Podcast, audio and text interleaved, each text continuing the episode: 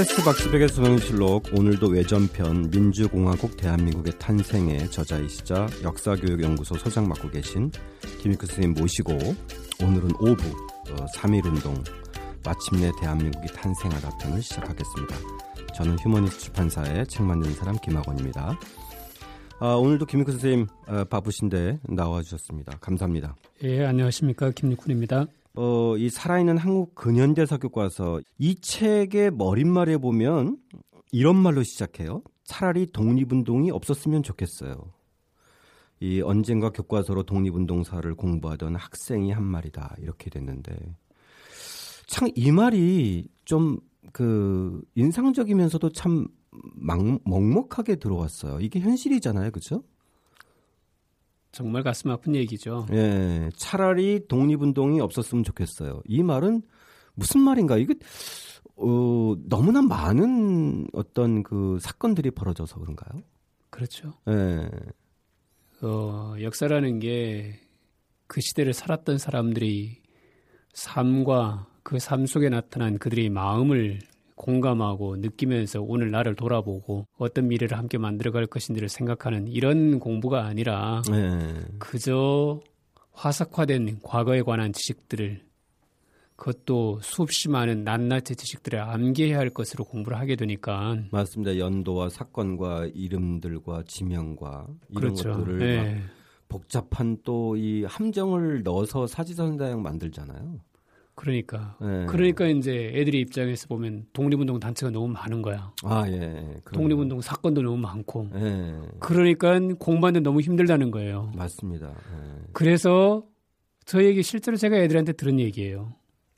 아, 차라리 좀 없었으면 좋겠다고. 네. 그러니까 그 어떤 맥락이나 정말 그 당시의 정신이나 이런 것들로 서로 이야기하고 어, 토론하고 하는 게 아니라 외워야 될 것으로 하니까 사실 이 독립운동만 해도 방금 말씀하셨듯이 얼마나 많은 인물들과 사건들이 있으니까 외울 것만 많아지는 거잖아요. 음. 그렇죠. 네.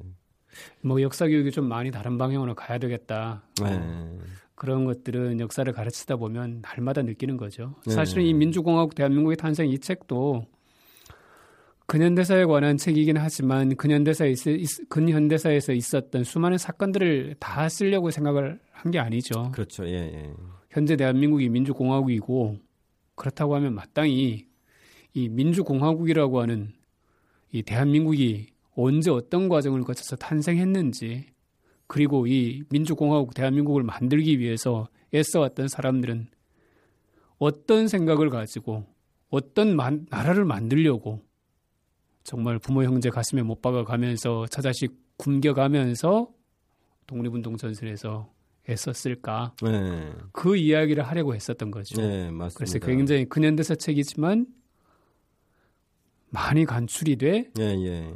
짚어야 할 이야기를 좀 제대로 짚고 나누고 공감해야 할 이야기들을 좀 더 자세히 그렇게 소개하려고 시작한 책이 이 책이죠. 네.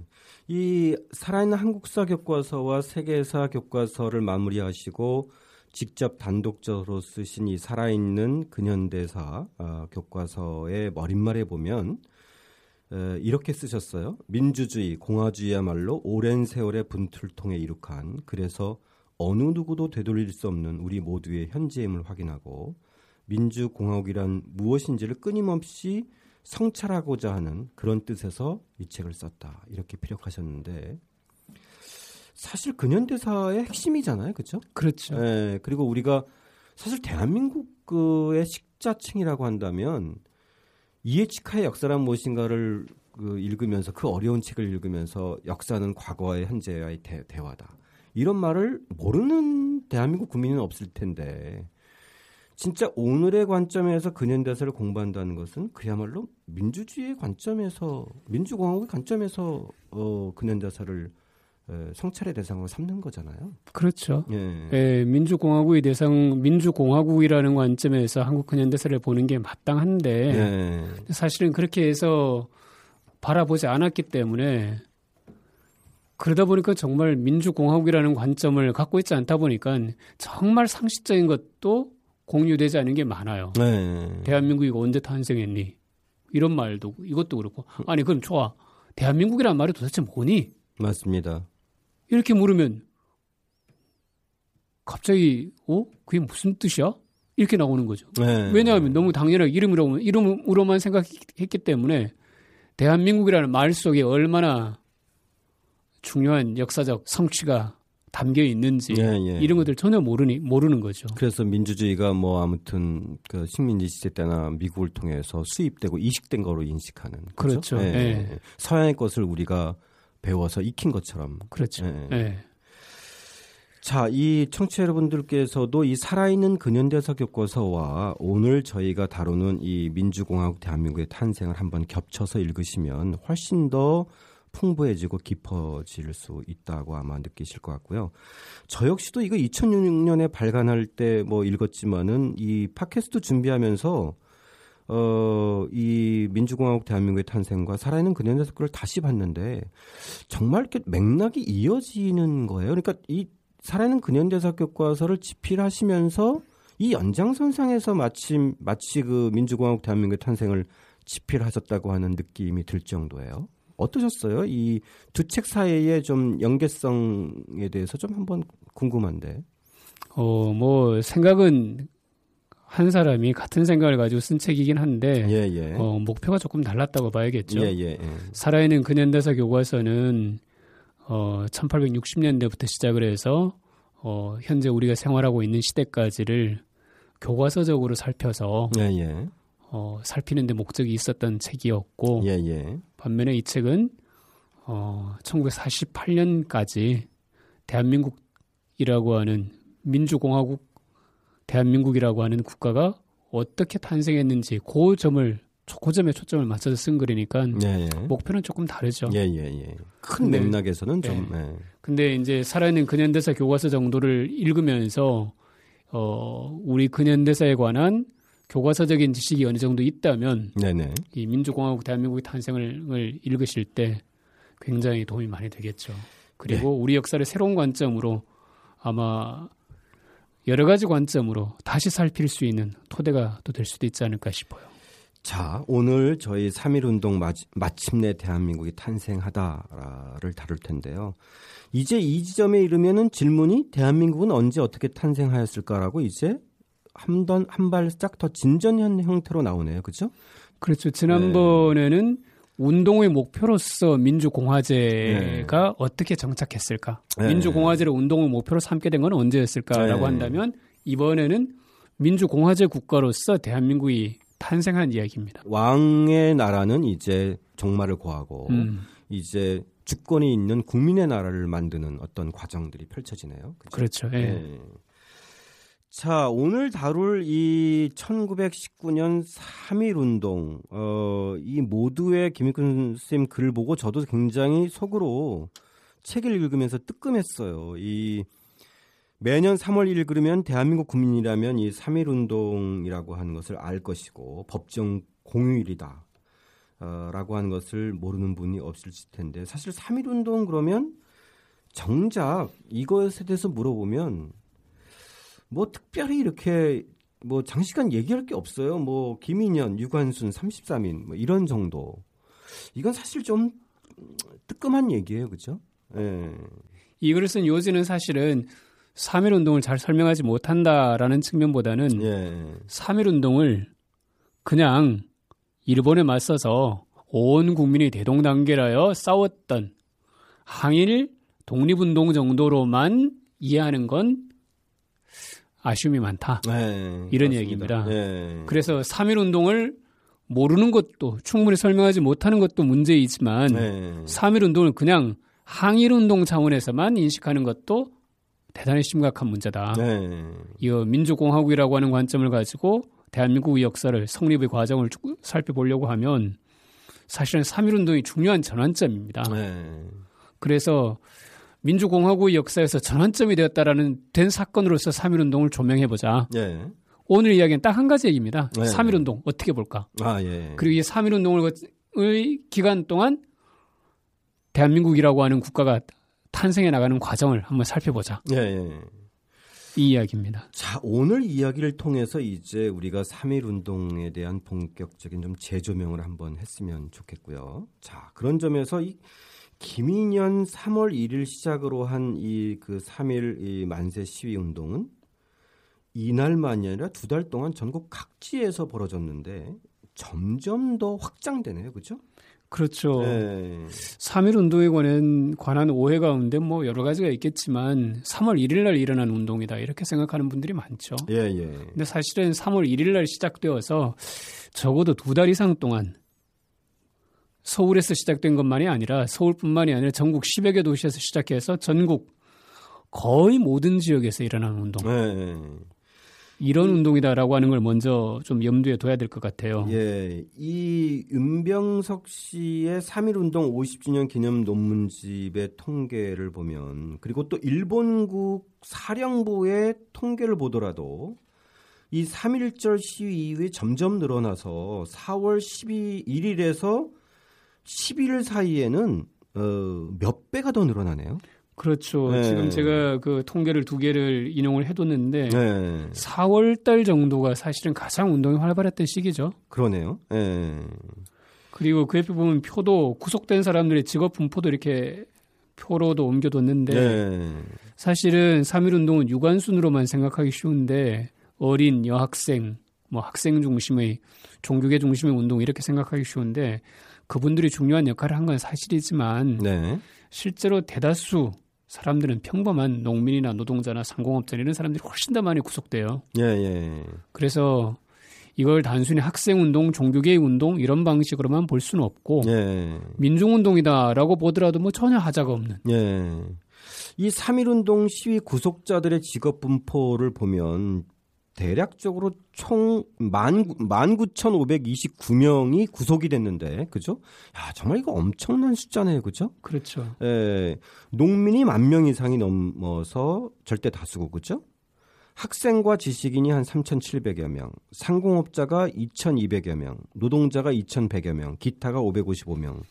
보면 농민, 학생, 지식인, 상공업자, 노동자 이런 어떤 각계각층의 사람들이 전국적으로 참여하게 되는 운동이네요. 그렇죠. 예, 이게 3.1 운동에 관한 오해가 없는 첫 번째가 3월 1일 날 일어난 운동이다라고 하는 오해가 있고, 네. 그 다음 두 번째는 이제 그 학생이나 지식인 중심의 혹은 종교계 중심의 운동이다라고 하는 오해가 있는데 이두 네. 가지는 다 이제 이런 방식으로 이렇게 자료를 보면 사실이 아니다라는 게 확인이 되고요. 예, 예.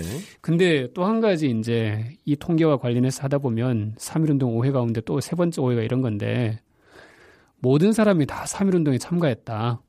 한국인이라면 누구나 만세를 불렀다. 뭐 이런 비슷하게 생각하는 경우들도 가끔 있어요. 예, 예, 예. 근데 사실은 좀 부끄러운 과거이긴 하지만 3.1운동을 반대한 인간들도 많아요. 예. 시위 참가자를 폭도로 부른다거나 예, 예. 데모 그만하라고 조선인들을 위해서 조선인들을 향해서 경고하거나 예, 예. 뭐 이런 사람들이 그때도 있었더라고요. 예. 뭐 이완용이 대표적인 인물이긴 하지만 예. 이완용 말고도 이런 인물들이 여러 명 있었어요. 그러니까 전국적인 독립운동의 그 열기를 폭도로 규정하는 것. 그렇죠. 예. 이거는 참 예전이나 지금이나 뭔가 이렇게 국민들이 이 그런 주권 행사를 해서 어떤 정치적 행위를 하면 자기 본연의 행위인데 이것만 하면 폭도라고 해요. 그러니까 소요 사태라고 부르고 예, 예. 시위 운동을 소요 사태라고 부르고 소요 소요는 시끄럽게 했다는 거예요. 그렇죠. 그냥. 예, 예. 소요라고 부르고 소요를 일으킨 폭도라고 부르고 불순분자라고 하고 그러니까 그렇죠? 폭도라고 부른다는 건 저놈들은 죽여도 좋다는 뜻이거든. 예. 그래서 정말 무참히 평화적인 시위대를 향하여 무참히 그 총칼을 휘두른 일본군을 비판하는 일은 없으면서 왜 걔네들로 하여금 그렇게 만드는 이 폭도들을 비난하는 네. 이런 한국인들도 있었더라고요. 네. 그래서 3.1운동 얘기를 하다 보면 이런 세 가지 정도 오해는 일단 좀 걷어내고 난 다음에 네, 예. 3.1운동에 대한 이야기를 시작하는 게 옳을 것 같아요. 네. 자, 그 와중에서 이 조선 독립신문 3월 3일자에 발표한 것을 보면 어, 이 임시정부 조직에 대한 얘기 이런 것들이 피력되네요. 그렇죠. 이제 네. 이세 가지 오해를 걷어내고 난 다음에 오늘 진짜 하려고 했었던 얘기를 시작할 건데. 네네. 3.1 운동은 인민이 국가의 주인이다. 인민주권의 정치적 실현 이런 맥락에서 살펴볼 수 있겠다. 예, 예, 예. 이런 얘기를 하려고 이제 그 자료를 제가 인용을 했어요. 예, 이거는 예. 굉장히 중요한 자료니까 한번 제가 직접 읽어보겠습니다. 예, 예, 예. 조선 독립신문 제2호 1919년 3월 3일입니다. 예. 3.1 운동 일어난 지 시작한 지 이틀째 되는 예. 이틀 뒤에 나온 자료입니다. 이렇게 쓰여져 있어요. 임시정부 조직에 대한 이야기가 있다. 얼마 전 국민대회를 열고 임시정부를 조직하여, 조직하며 임시 대통령도 선거하였다고 한다. 안심하라, 안심하라. 머지않아 좋은 소식이 있을 것이다. 자, 이게 3.1운동 시기에 뿌려진 팜플렛 가운데 일부에 나온 글입니다. 네. 그러니까 사람들이 그냥 막연히 우리는 일본이 싫어 고종을 누가 죽였어 이런 정도에서 데모를 한 게 아니라 네. 많은 사람들이 독립을 바라는 소박한 소망을 가지고 참가했다 하더라도 이 운동을 이끌던 사람들 중에는 이 국가의 주인은 우리고 시위 과정을 통해서 다수 대중이 참가하는 가운데 국민대회를 통해서 임시정부를 구성할 것이다. 아예 임시정부를 구성하는 과정의 일부로서 어, 민중대회를 상정했던 거죠. 예, 예, 예. 그러니까 3.1 운동을 단순하게 항일 시위, 일회적인 시위 사건, 이런 정도로 이해할 수 없다는 것입니다. 네. 이 이후에 실제 진행 과정이 그래요. 3.1 운동은 그러니까 인민주권의 외적 표현, 인민주권의 원리를 실천적으로 표현하는 거죠. 네. 그리고 구체적으로 임시정부를 만드는 움직임들이 쫙 진행이 돼요. 네. 그래서 제가 이제 이 책 111쪽부터 실제로 임시정부를 만드는 과정들을 네. 몇 가지로 설명을 어, 정리를 한번 해 놓았죠. 예, 예. 자, 그 시작에 앞서서 우리가 익히 알고 있는 이, 그, 이 민족 대표 33인에 대해서는 좀 정리를 하고 넘어가야 될 것 같아요. 이 천도교와 기독교 인사들이 중심이 됐던 이 민족 대표 33인은 이 사람들은 시위 운동을 이런 식의 관점에서 적극적으로 하기보다 일정하게 일본 정부와 국제사회에 좀 알리는 정도로 이렇게 생각했던 것 같아요. 그렇죠? 어, 3.1 운동에서 이 종, 기독교계나 천도교계가 없었다면 아마 3.1 운동이 어, 이런 규모로 일어나지는 못했을 그렇죠. 거예요. 예, 그런 척발의 어, 떤 상징적인 역할은 분명히 어, 했을, 테, 이분들이 테고. 굉장히 중요한 역할을 한 건 사실이죠. 예, 예, 예. 근데 이제 이분들이 생각했던 것은 독립을 독립의 의지를 외적으로 표현하면 예, 예. 표현하는 정도 그리고 독립을 어 일본의 일본 정부를 대상으로 독립을 청원하는 정도 예, 예. 이런 정도에서 3.1 운동을 생각했던 것 같아요. 예, 예, 예. 근데 3.1 운동에 관심을 3.1 운동 시기에 합류했던 사람들 모두가 그랬던 건 아니죠. 그렇죠. 예. 그러니까 이들은 그 태화관에 모여서 어, 이른바 이제 우리가 익히 알고 있는 이 독립선언서 5등은 자해 아 조선의 독립군인과 조선인의 자주민을 선언하노라라고 하는 독립선언서를 낭독하고 총독부에 전화해서 어 우리는 이런 걸 했다라고 해서 일정하게 연행되고 몇 명은 또 자진 출두하고 이렇게 해서 이제 33인은 의 역할은 거의 끝나는 거잖아요. 그렇죠? 그렇죠. 예. 근데 이제 우리가 아는 이 파고다 공원에서의 그런 직접적인 어떤 시위 행동을 하는 그런 어떤 기층 민중들의 움직임은 이거하고 연계됐지만 좀 다른 양상으로 그렇죠? 그렇죠. 예. 예. 그리고 어, 학생들이 그때 이제 초기에 학생들이 많이 있었고 네. 그렇지만 시간이 지날수록 일반 민중들이 광범위하게 참가했고 네. 시위 양상은 그렇게 진행이 되죠. 네. 근데 이런 시위 양상이 대중적이고 전국적으로 확산되는 것과 별개로 운동 주체들 가운데 일부는 아까 말씀드린 그런 어, 임시정부에 관한 구체적인 구상을 가지고 네. 실제로 이 운동 주체를 조직해서 임시정부를 만들려는 움직임들을 실제로 보인다는 거죠. 예, 예. 그것이 이제 이 3.1 운동 직전에 간도에서 발표된 대한 독립 선언서의 일부에서 피력돼 있는데 자, 그것에 대해서 잠깐 좀 어, 간도에서 네. 발표된 어, 대한 독립 선언서 같은 경우는 어, 서울에서 33인이 준비했던 독립 선언서랑 성격이 좀 달라요. 네. 독립은 선언한다고 해서 성취되는 것이 아니다. 청원한다고 해서 일본이 들어줄 리도 없다. 네. 독립은 싸워서 쟁취하는 것이다 이렇게 생각하죠 이분들은. 네. 그래서 이분들의 독립선언서는 정말 그 투쟁에 나서는 투사의 어떤 출정과 같은 출정사 같은 그런 아. 느낌이 딱 나요. 예, 예. 일어나라 독립군이여 하나가 되자 독립군이여 누구도 죽음을 피할 수 없는 것이니 살신 성인하면 동포가 한 몸으로 부활할 것이니 일신을 어찌 아까워하겠는가. 독립선언서 네. 가운데 일부예요. 예, 예. 이런 방식으로 해서 투쟁을 통해서 독립을 쟁취하자라고 이렇게 얘기하시는 분들도 나오죠. 예. 그리고 이제 또 한편에서는 구체적으로 독립운동을 뭐, 뭐, 뭐, 뭐죠? 임시정부를 준비하는 흐름도 있고. 예. 이 4월 23일 나라 이름을 대조선 공화국이라고 정한 한성 정부가 또 탄생하네요. 그렇죠. 그죠? 예, 예. 그러니까 이제 이 이규갑, 홍진 등이 앞장서서 비밀운동본부를 만들고 13도 대표자회를 준비하면서 이 대표자 회의와 어 이 그 함께 이 임시정부 구성 방안을 매듭 짓고 국민대회를 통해서 이제 설립하자고 하는 거죠. 우리가 생각을 해보면 정부가 정당성이 있으려고 하면 네. 선출되는 과정을 거쳐야겠죠. 네. 그러니까 임시정부가 구성된다라는 건 국민으로부터 권력을 위임받는 과정이 필요한 게 필요한 거죠. 네. 권력을 위임받는 과정은 국민들이 대회를 열어서 전부 다 모여가지고 네. 누구 누구를 대통령으로 삼고 뭐 누구를 무슨 장관을 삼고 이런 과정이 필요한 거 아닙니까? 네.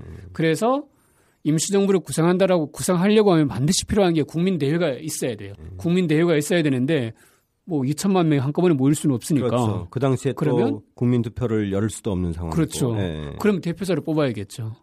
그래서 임시정부를 구성하려고 하면 꼭 필요한 게 뭐냐면 대표자회가 필요하고 네. 그리고 국민대회라는 형식이 필요한 형식의 아, 모임이 필요한 거예요. 예, 예. 그래서 이제 임시정부를 구성한다라고 하는 건 임시정 3월 3일 날 조선 독립신문을 통해서 임시정부를 구성한다는 계획이 발표됐고 예, 예. 그리고 그 이후에 이제 몰래 몰래 대표자회도 준비하고 국민대회도 준비하고 그럼 누구 누구를 대통령으로 삼고 누구를 뭘로 삼고 이런 것들에 관한 어, 운동 주도자들이 협의도 필요하고 이런 네. 일들이 막 진행이 됐던 거예요 실제로 예, 예. 3.1 운동의 과정에서 그 이야기를 이제 제가 112쪽에 그리고 113쪽에 쭉 설명을 해놓았어요. 그러니까 이 4월 23일에 벌어진 이그 서울 곳곳에서 벌어진 이 숨바꼭질 같은 시위 이거는 단순한 어떤 만세 운동이 아니라 이러한 어떤 그 임시정부의 구성을 계획한 국민대회의 성격을 갖는 거네요. 그렇죠. 네. 국민대회를 소집해서 국민대회를 열어서 임시정부 선포문을 거기서 함께 채택하려고 하는데 네. 얘네들이 일본 경찰이 막으니까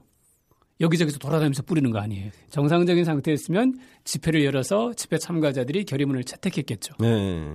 그렇게 하지는 못했지만 네. 어쨌든 4월 23일 날 서울 곳곳에서 여러 사람들이 국민대회 취지서와 임시정부 선포문을 준비해 가지고 와서 나라 이름은 대조선공화국 대조선공화국이라고 네. 정하고 거기서 뭐 누가 누가 무슨 역할을 맡고 네. 이런 것들까지 딱 담아서 네. 발표한 거죠. 네. 그러니까 임시정부가 만들어진 거예요, 이런 그러네요. 것들은. 여기서도 이제. 공화국이네요, 그렇죠? 네. 그렇죠. 네.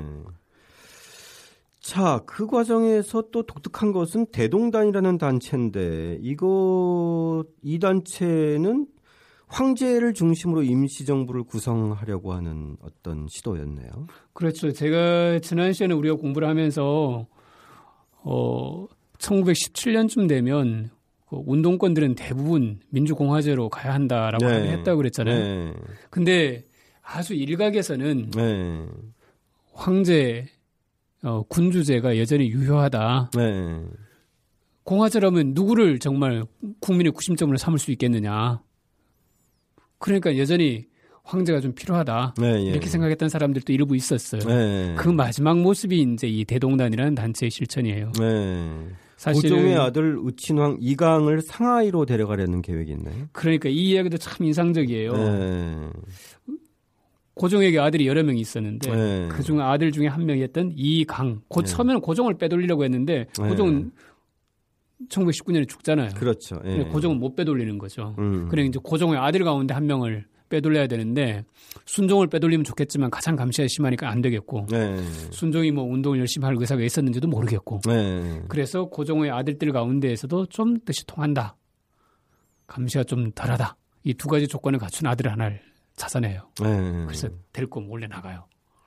그래서 기차를 타고 쫙 빠져나가는데 압록강을 건너다가 딱 잡혀요. 아. 그래서 만일 이 사람이 진짜 이, 아, 그 흥미로운 이야기거리인데 이 사람이 압록강을 건너서 중국에 갔으면 어떻게 됐을까? 그리고 건너가서 이 사람이 청, 이제 1919년이잖아요. 네. 1919년부터 1945년까지 계속 독립운동의 중심에 있었다면 어땠을까? 그런 아주 흥미로운 이야기가 될 수도 있었을 거예요. 그러네요. 네. 해방되고 난 다음에 우리나라 아무래 어쩌면 입헌군주제 했을지도 모르죠. 고종의 아들이니까 정통성도 네. 있잖아요. 네.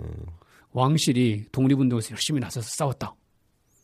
그럼 왕실은 뭐 굳이 민주정치를 할 수 있으면 일본도 왕이 있잖아요. 그렇죠. 예, 영국도 그렇고. 영국도 왕이 있으니까. 예, 예. 그럼 왕실이 뭐 굳이 없앨 필요도 없지. 전통의 중요한 일부일 수 있으니까. 그렇죠. 예. 우리 경복궁 안으로 헐지 않는 거랑 마찬가지로. 예, 예. 그럴 수 있었는데 사실은 고종의 아들들 가운데 어느 누구도 독립운동을 한 사람이 없어요. 예.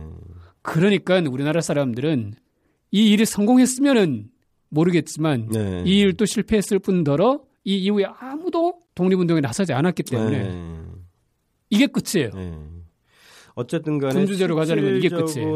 어, 뭐 고종의 폐위지만은 그 다음에 마지막 노력은 이 대동단의 이 그 의친왕 이강을 옥립하려고 했던 시도가 마지막 시도네요, 그렇죠? 그렇죠. 군 주제와 관련된 정치적 실천으로서는 이게 마지막입니다. 네. 자, 그것이 1919년 11월 9일 거의 이것도 영화 같은 얘기인데. 그렇죠. 네. 영화 같은 이야기죠. 네. 그러니까 그러니까 이제 이 일을 여기서 제가 언급하는 건 이 이후에는 어느 누구도 군 주제에 관한 상, 기대를 더 이상 갖지 않는다는 얘기입니다. 예, 예. 그래 민주공화제가 운동의 목표다.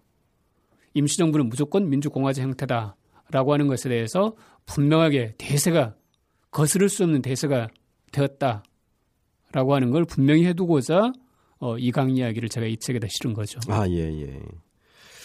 자, 이, 이 임시정부를 만들려고 하는 이 노력은 1919년 4월 상하이에서 절정을 이제 그 이루고 있는데, 에, 여기서는 이제 그 나라 이름을 신한민국이라고 명명하면서 임시정부 구성에 대한 계획을 짜네요.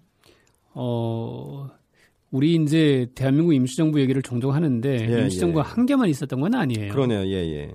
그리고 나라 안팎에서 독립운동하던 세력들이 뭐 러시아에도 있고 중국에도 있고 중국도 상하이에도 있고 북경에도 있을 수 있고 예, 예. 그다음 국내에서는 연결되지 못하는 수많은 독립운동가들이 있고 예, 아까 얘기했던 한성 정부 예. 그러다 보니까 임시정부는 실제로 여러 개가 만들어집니다. 예. 그런데 제일 중요한 건 뭐냐면 상하이에서 수많은 독립운동가들이 모여가지고 임시정부를 만들고자 하지만 이 사람들은 실제로 망명객들이잖아요. 그렇죠. 예. 임시정부라고 하려면 국내에서 만들어져야 되는 거죠. 네. 국내에서 인민들로부터 주권을 위임받는 과정을 거쳐야 되죠. 그렇죠. 예. 대표사 회의든 국민대회든. 그래서 사실은 임시정부를 만들고자 했던 가장 적극적으로 실천하던 그룹은 두 개가 해외에 있었어요. 예, 예. 러시아 쪽에 하나, 그다음 상하이 쪽에 하나가 있었는데 예. 둘다다 임시정부를 어떻게 만들고 어떻게 운영해야 될 것인지에 관한 그림은 그려지지만 만들 수가 없어요. 예. 왜? 주권의 위임을 못 받으니까. 그런데 마침 국내에서 한 팀이 건너와요. 상하이로. 예. 그게 이제 신한민국이라는 임시정부를 만들려고 하던 경성 독립단 본부에 아, 예. 속한 사람들이에요. 예. 이 사람들은 앞에서 말씀드린 그 한성 정부랑 좀 다른 그룹입니다. 예, 예, 예. 그래서 이제 이 경성 독립단 본부라는 사람들이 딱 건너왔어요. 그러자 상하이에서 임시정부를 만들려고 준비했던 사람들은 됐다.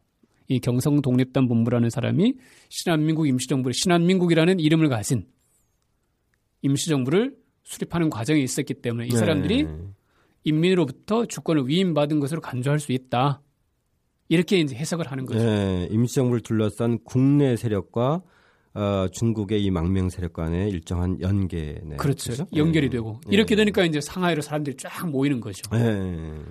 그래서 이제 이때가 1919년 4월 초입니다. 예. 그리고 이제 4월 10일에서 4월 11일 사이에 예. 이제 드디어 임시정부 를 구성하기 위한 상하이 쪽 움직임들이 구체적으로 진행이 되죠. 그러네요. 이 밤샘 회의를 거쳐서 지역별로 29명의 대표를 선출하고 임시 의정원이라고 명명하네요. 그렇죠. 예. 이게 이제 상하이 쪽으로 많은 사람들이 모여들었어요. 예, 예. 모여들자 이 사람들을 지역별로 나눕니다. 네. 그래서 지역별로 대표를 뽑죠. 예.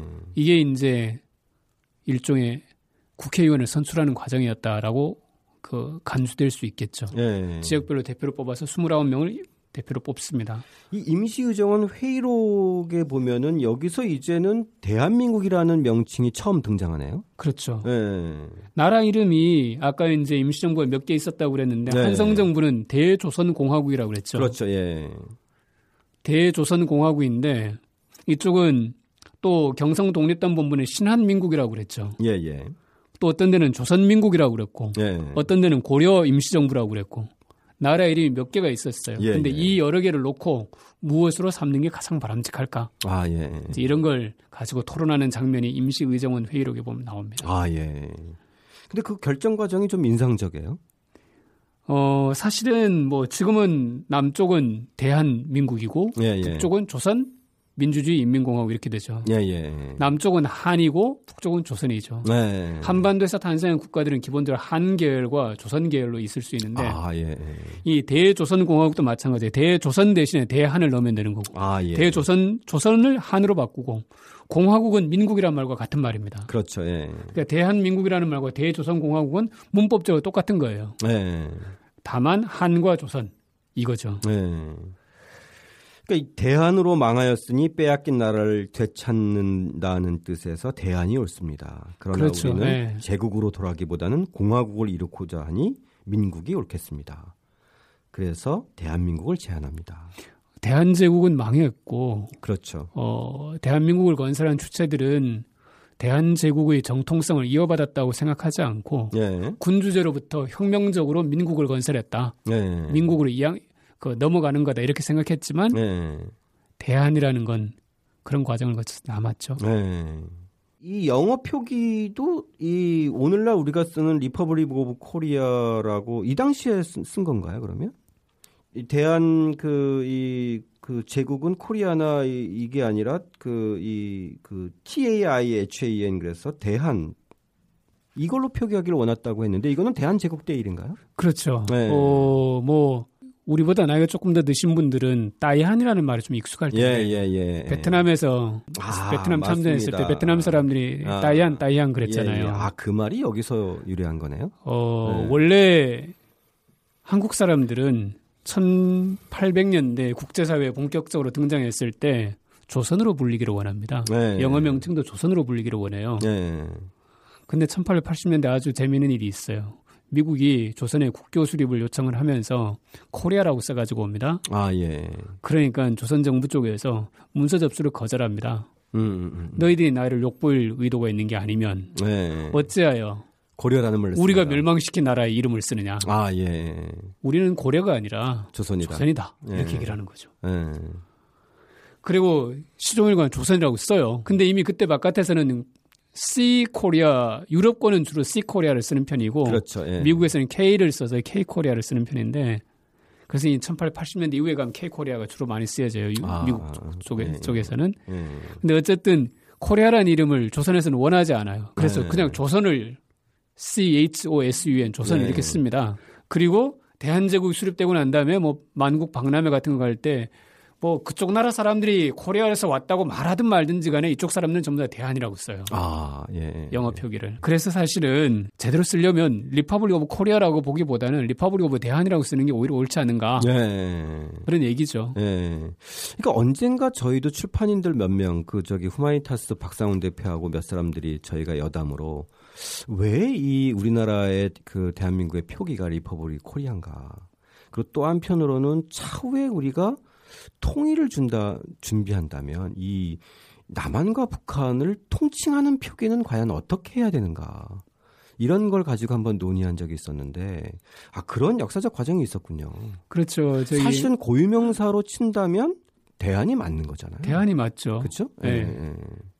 이렇게 그 서양 영- 열강들이 자기네들 방식으로 썼던 이 코리아는 사실 고려를 지칭한 거기 때문에 사실 그렇죠? 음. 예. 이게 일제강점기를 거치면서 코리아든 대한이든 내 이름을 이렇게 불러달라고 말할 주체가 사라져버린 예. 거예요. 예. 사라져버린 가운데 밖에서 부르는 이름들이 네. 우리 이름이 되어버린 맞습니다. 거죠. 사실 오늘날에도 저도 해외에 나가보면 South Korea냐 North Korea냐 하는데 사실은 이 South Korea가 됐든 North Korea가 됐든 둘 다 명칭상으로는 역사적으로 안 맞는 거잖아요. 그렇죠. 네, 노스 네. 코리아 입장에서 봤을 때도 이건 아니다일 거고 음. South Korea 입장에서도 이건 아니다라는 거잖아요. 그렇죠. 네. 자, 이런 좀 명칭과 국호의 에, 그, 그, 그, 영어 표기나 해외 표기, 이거는 좀 더 생각해 볼 문제이네요. 예. 자, 어쨌든 간에, 에, 이렇게 해서 대한민국이라는 이름이 탄생하네요. 그러니까 1919년 4월 11일, 이거는 정말 이 김큰 선생님도 말씀하셨듯이 이 대한민국 원년 4월 11일이 되는 거네요. 그렇죠. 예? 예. 예. 이 대한민국이라는 이름 가지고 이제 대한이라는 얘기를 했지만 민국이라는 예. 말도 사실 굉장히 중요한 말입니다. 예. 공화국이라고 하는 건 대한민국은 민주공화국이다라고 하는 건 헌법 1조에 나오는 얘기인데 그렇죠. 예. 한국의 국민들 뭐 공부 꽤나 하신 분들한테도 공화국이 뭐예요라고 물으면 대답을 못 해요. 예. 뭐 여러 가지 대답들을 할 수 있겠지만 딱히 뭐 이런 저런 얘기를 못 하는데 예. 공화국의 정신에 관해서 역사든 뭐 어떤 과목에서든 충분히 의미를 재해석하고 성찰하고 교육하고 있지 않기 때문이라고 생각해요. 네. 이 민국이라고 하는 말, 대한민국 할 때 민국이 공화국이라는 말인데 네. 사실은 1919년부터 공화국, 의 핵심적인 개념이 민국이잖아요. 네. 네. 1919년부터 민국이라는 말에 대해서 대한이라는 말과 민국이라는 말을 여기서 가르쳐야 되는 거죠, 아, 사실은. 맞습니다. 네. 대한이라는 말, 대한민국이 그냥 당연히 옛날부터 있었던 것이 아니라 네. 대한이라고 불리기를 원했던 사람들이 선택한 것이고 네. 민국이라는 형태를 건설하기 위해서 정말 피땀 흘려 싸웠던 이들이 성취한 것이라는 네. 거죠. 그러니까 그 속에는 정말 참으로 많은 의미가 담겨 있는 것인데 네. 우리는 그 의미를 생각하지 않고 그냥 당연한 것처럼 넘어가 버리는 거죠. 네. 그리고 3.1 운동을 그냥 항일 운동이다라고 끝내버리는 거죠.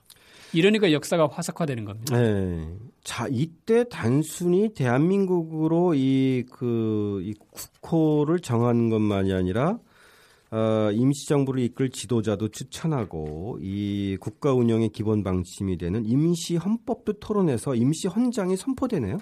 그렇죠. 네. 어쨌든 간에 대한민국 임시 헌장 선포문은 사실상의 이때는 최초의 헌법이라고 얘기할 수 있는 건가요? 그럼요. 이건 네. 뭐 임시 헌장 할 때 임시라는 딱지가 붙긴 했지만 네. 어, 대한민국 역사적 정통성은 여기서 비롯되는 거죠. 우리 네. 헌법에 이렇게 나와 있는 거죠. 그렇죠. 임정의 법통을 이어받는다라고 했다면 예, 예, 예. 그건 임시 헌장을 우리 최초의 헌법이라고 간주하는 거죠. 네. 자, 이 대한민국 임시 헌장 선포문과 이 임시 헌장의 주요 내용 좀 살펴보고 넘어가야 될 것 같은데요. 어, 요건 제가 굉장히 중요한 역사적 문서니까 직접 한번 읽어 보겠습니다. 네 네네네. 일종의 헌법 전문가에 해당되는 글이 여기도 있습니다. 야, 예. 신과 인간이 일치하고 나라 안팎이 호응하여 서울에서 의로운 깃발을 들어 올린 지 30여일 평화적 독립선언을 통해서 300여 고을에 광복한 지금 국민의 지지를 바탕으로 새롭게 조직한 임시정부는 자주 독립을 우리 자손에게 영원히 누리도록 하기 위하여 임시 의정원의 결의로 임시 헌장을 선포한다. 네. 제1조 대한민국은 민주공화제로 함. 제2조 대한민국은 임시정부가 임시 의정원의 결의에 의하여 통치함. 제3조 대한민국 인민은 남녀, 귀천 및 빈부의 계급이 없고 모두 평등함. 제4조 대한민국의 인민은 종교, 언론, 저작, 출판, 결사, 집회, 서신 교환, 주소 이전 및 신체와 소유의 자유를 가짐. 제5조 대한민국의 인민으로 국민 자격이 있는 자는 선거권과 피선거권을 가짐. 에이. 네. 자, 지금은 당연해 보이니까 이게 뭐 대단치 않을지 모르겠지만 20년 전에 대한국 국제가 있었고 뽑았던 국제하고는 네. 네. 10년 전에 10년 전까지는 대한국 국제가 실제로 운영이 되었잖아요. 그렇죠. 네. 나라가 망한 지 10년 만에 완전히 다른 형태의 헌법을 우리 국민들은 만들어낸 겁니다. 네. 그래서 헌법 전문에 이렇게 나와 있잖아요. 300여 고을이 투쟁을 통해서 광복했으니 그들의 지지를 바탕으로 임시정부는 탄생했다. 인민주권 아닙니까? 네. 인민주권의 원리를 헌법 전문에다가 천명을 한 다음에 그렇죠. 네. 임시헌장 제1조는 대한민국은 민주공화제다. 네. 그러니까 국민은 다음과 같은 권리를 누리고 뭐 이렇게 나오는 거죠. 네. 이건 대한민국 국세랑 완전히 다른 거예요. 그렇죠. 국민의 실천적인 의지의 표현으로 만들어진 권력 기구잖아요. 그렇죠. 네. 그래서 사실은 대한민국 임시정부가 하나의 독립운동단체로 임시정부가 만들어졌다. 이렇게만 말할 수가 없, 는 굉장히 네, 중요한 네. 의미가 있다는 겁니다. 그러네요. 이 대한민국 원년 4월 11일 임시의정원 의장 이동영, 임시정부 국무총리 이승만, 내무총장 안창호, 외무총장 김규식, 법무총장 이시영, 재무총장 최재형, 국무총장 이동희, 교통총장 문창범. 거의 이제 그 정부 기구 예, 예, 그렇죠. 죠 예. 사실은 이 임시정부가 뭐 끝내 독립운동을 주도했느냐 이건 아니에요. 저는 그렇다고 생각하지는 않아요. 네, 여기에도 이제 다양한 스펙트럼의 사람들이 있었으니까. 예, 그렇죠? 그리고 네. 이 이게 오늘은 1919년 얘기를 하고 있지만 이 이후에 꾸준히 임시정부가 독립운동의 중심은 아니었기 때문에 임시정부가 뭐 임시정부에서 활동했으니까 독립운동의 뭐 대표자다 이렇게 간주하는 것도 사실은 옳지는 않아요. 네. 그렇지만 이 임시정부가 탄생하는 과정으로서 3.1운동과 임시정부의 탄생 과정 이건 굉장히 중요한 의미를 지니고 있는데 네. 제가 119쪽에 이렇게 썼어요. 4월 10일부터 있었던 일은 하나의 정부를 구성하는 것 그 이상이었다. 네. 주권은 인민에게 있다고 믿은 이들이 인민의 대표자로 의정원을 구성하고 의정원에서 정부 지도자를 추천한 뒤 함께 헌법을 만들었다. 그래서 국가는 역사가 시작되어 시작된 이후 늘 있어 왔던 그 무엇이 아니라 인민의 의지를 수임받은 이들에 의해서 구성되는 것임을 1919년 4월 11일에 있었던 이 일은 보여준다. 네. 이 일은 단지 임시정부가 구성된 것이 아니라 대한민국이라는 국가가 탄생한 것이다. 이렇게 제가 썼, 아, 썼죠. 예, 예. 예. 그 국가에서 주권을 행사할 의회와 정부가 만들어진 것이다. 그렇죠. 예. 예. 그래서 대한민국의 탄생을 예. 1919년이라고 보는 겁니다. 예. 정부수 그리고 그 이후는 정부 수립이라고 보는 거죠. 예. 이로써 우리는 민주공화제라는 걸 합의했고 합의한 민주공화제 아래서 임시라는 딱지가 붙긴 하지만 국회와 정부를 1919년부터 45년까지 48년까지 유지해 왔기 때문에 그래서 정식 정부가 아니었다 하여 가벼이 볼 수 없는 소중한 역사다라고 그렇죠. 생각하는 거죠. 예. 우리의 직접적인 실천에 의해서 만들어진 것이기 때문에 그죠? 예. 예. 그래서 저는 대한민국은 1919년에 탄생했다고 생각합니다. 아, 예. 네. 자, 그, 이 임시 헌장을 기초하고 이 토론을 이끌어 나갔던 사람이 우리가 지난 시간에 살펴봤던 이 대동단결 선언이나 대한독립 선언서 같은 것을 기초했던 조소왕이네요. 예. 예, 이 조소왕이라는 인물도 굉장히 좀 독특하고 매력적인 인물이에요. 그렇죠. 굉장히 인상적인 분입니다. 예. 어, 이분은 1950년까지 쭉 활동을 하시는데 예. 이후에도 아마 여러 차례 등장할 것입니다. 예. 근데 일본에 유학해서 법학을 전공했다면 사실상 출세의 길이 분명히 보장됐을 텐데 그죠? 예. 근데 그것을 판검사로 출세하기보다는 독립운동에 투신하네요. 그렇죠. 이 사람은 네. 원래 한학을 하던 사람이고 아 예. 일본에 가서 법학을 전공했고 종교에도 굉장히 해박한 지식을 가지고 있었어요. 아 예. 그리고 이 양반은 나중에 독립운동 하는 과정에서도 보면 그 해외 활동 경험도 굉장히 많이 가집니다. 예. 서유럽도 가보고 러시아도 경험해보고 예. 그래서 각국의 정치 체제를 두루 경험하면서 그 자신이 경험했던 여러 가지 어, 정치 체제에 대한 사상에 관한 종교에 관한 이런 생각들을 가지고 우리 독립운동의 어떤 방향을 세우는데 중요하게 기여했던 인물입니다. 아 예. 앞으로 예. 몇 차례 나오니까 그때 가서 좀 더 이야기하기로 하고 네. 오늘은 이 이분이 기초한 임시 헌장 이야기를 조금 해보는 게 좋을 것아 같아요. 예예 예 예. 자 그 얘기로 좀 마무리해 주시죠. 예. 이 임시 헌장에 대한 구체적인 좀 내용들을 보면 정말 우리가 앞에도 살펴봤지만 어, 이 임시 의정원 문서도 있네요. 그죠? 그렇죠. 예. 뭐긴 말이 필요 없이 예, 사실은 이 4월 10일, 11일 사이에 이 작업을 실제 하셨던 분들의 느꼈던 소감 예. 이게 참 인상적이에요. 예. 이 사람이 이렇게 얘기를 합니다. 이동영이라는 분이죠. 예, 예. 임시 의정원 의장이었는데 예. 이렇게 말합니다. 지금이야말로 내 생에서 가장 보람된 순간입니다. 우리는 이제 군주제를 부활하려고 독립운동에 투신한 것이 아닙니다. 세계적 추세에 따라 우리나라의 민주제를 정착시켜야 한다는 사명감 속에서 이 회의를 진행하고 있습니다. 아. 나라 이름 그러니까 당연히 대한민국이겠죠. 네. 헌법은 당연히 인민의 권리 장전을 형태를 띠겠죠. 네. 자, 우리나라의 민주제를 정착시켜야 한다는 사명감 속에서 회의를 진행하고 있는 것입니다. 이 당시 회의 분위기를 간접적으로 좀 이렇게 상상할 수 있어요. 그럼요. 예. 네. 그래서 뭐 아까도 전에도 얘기한 적이 있지만 독립운동가들을 그냥 네. 일본에게 지배를 받는 것이 못마땅하기 때문에 싸웠다. 네. 이런 차원은 아닌 것 같아요. 그러니까 아니죠. 그런 네. 어떤 그 도덕적인 의지나 열기만 가지고 하지 않았던 것들인데 사실 이런 과정들을 좀 이렇게 그 다큐멘터리 같은 걸로 좀 만들어서 그죠? 어 교육시키고 좀 토론하고 이래야 되는 거 아닌가요?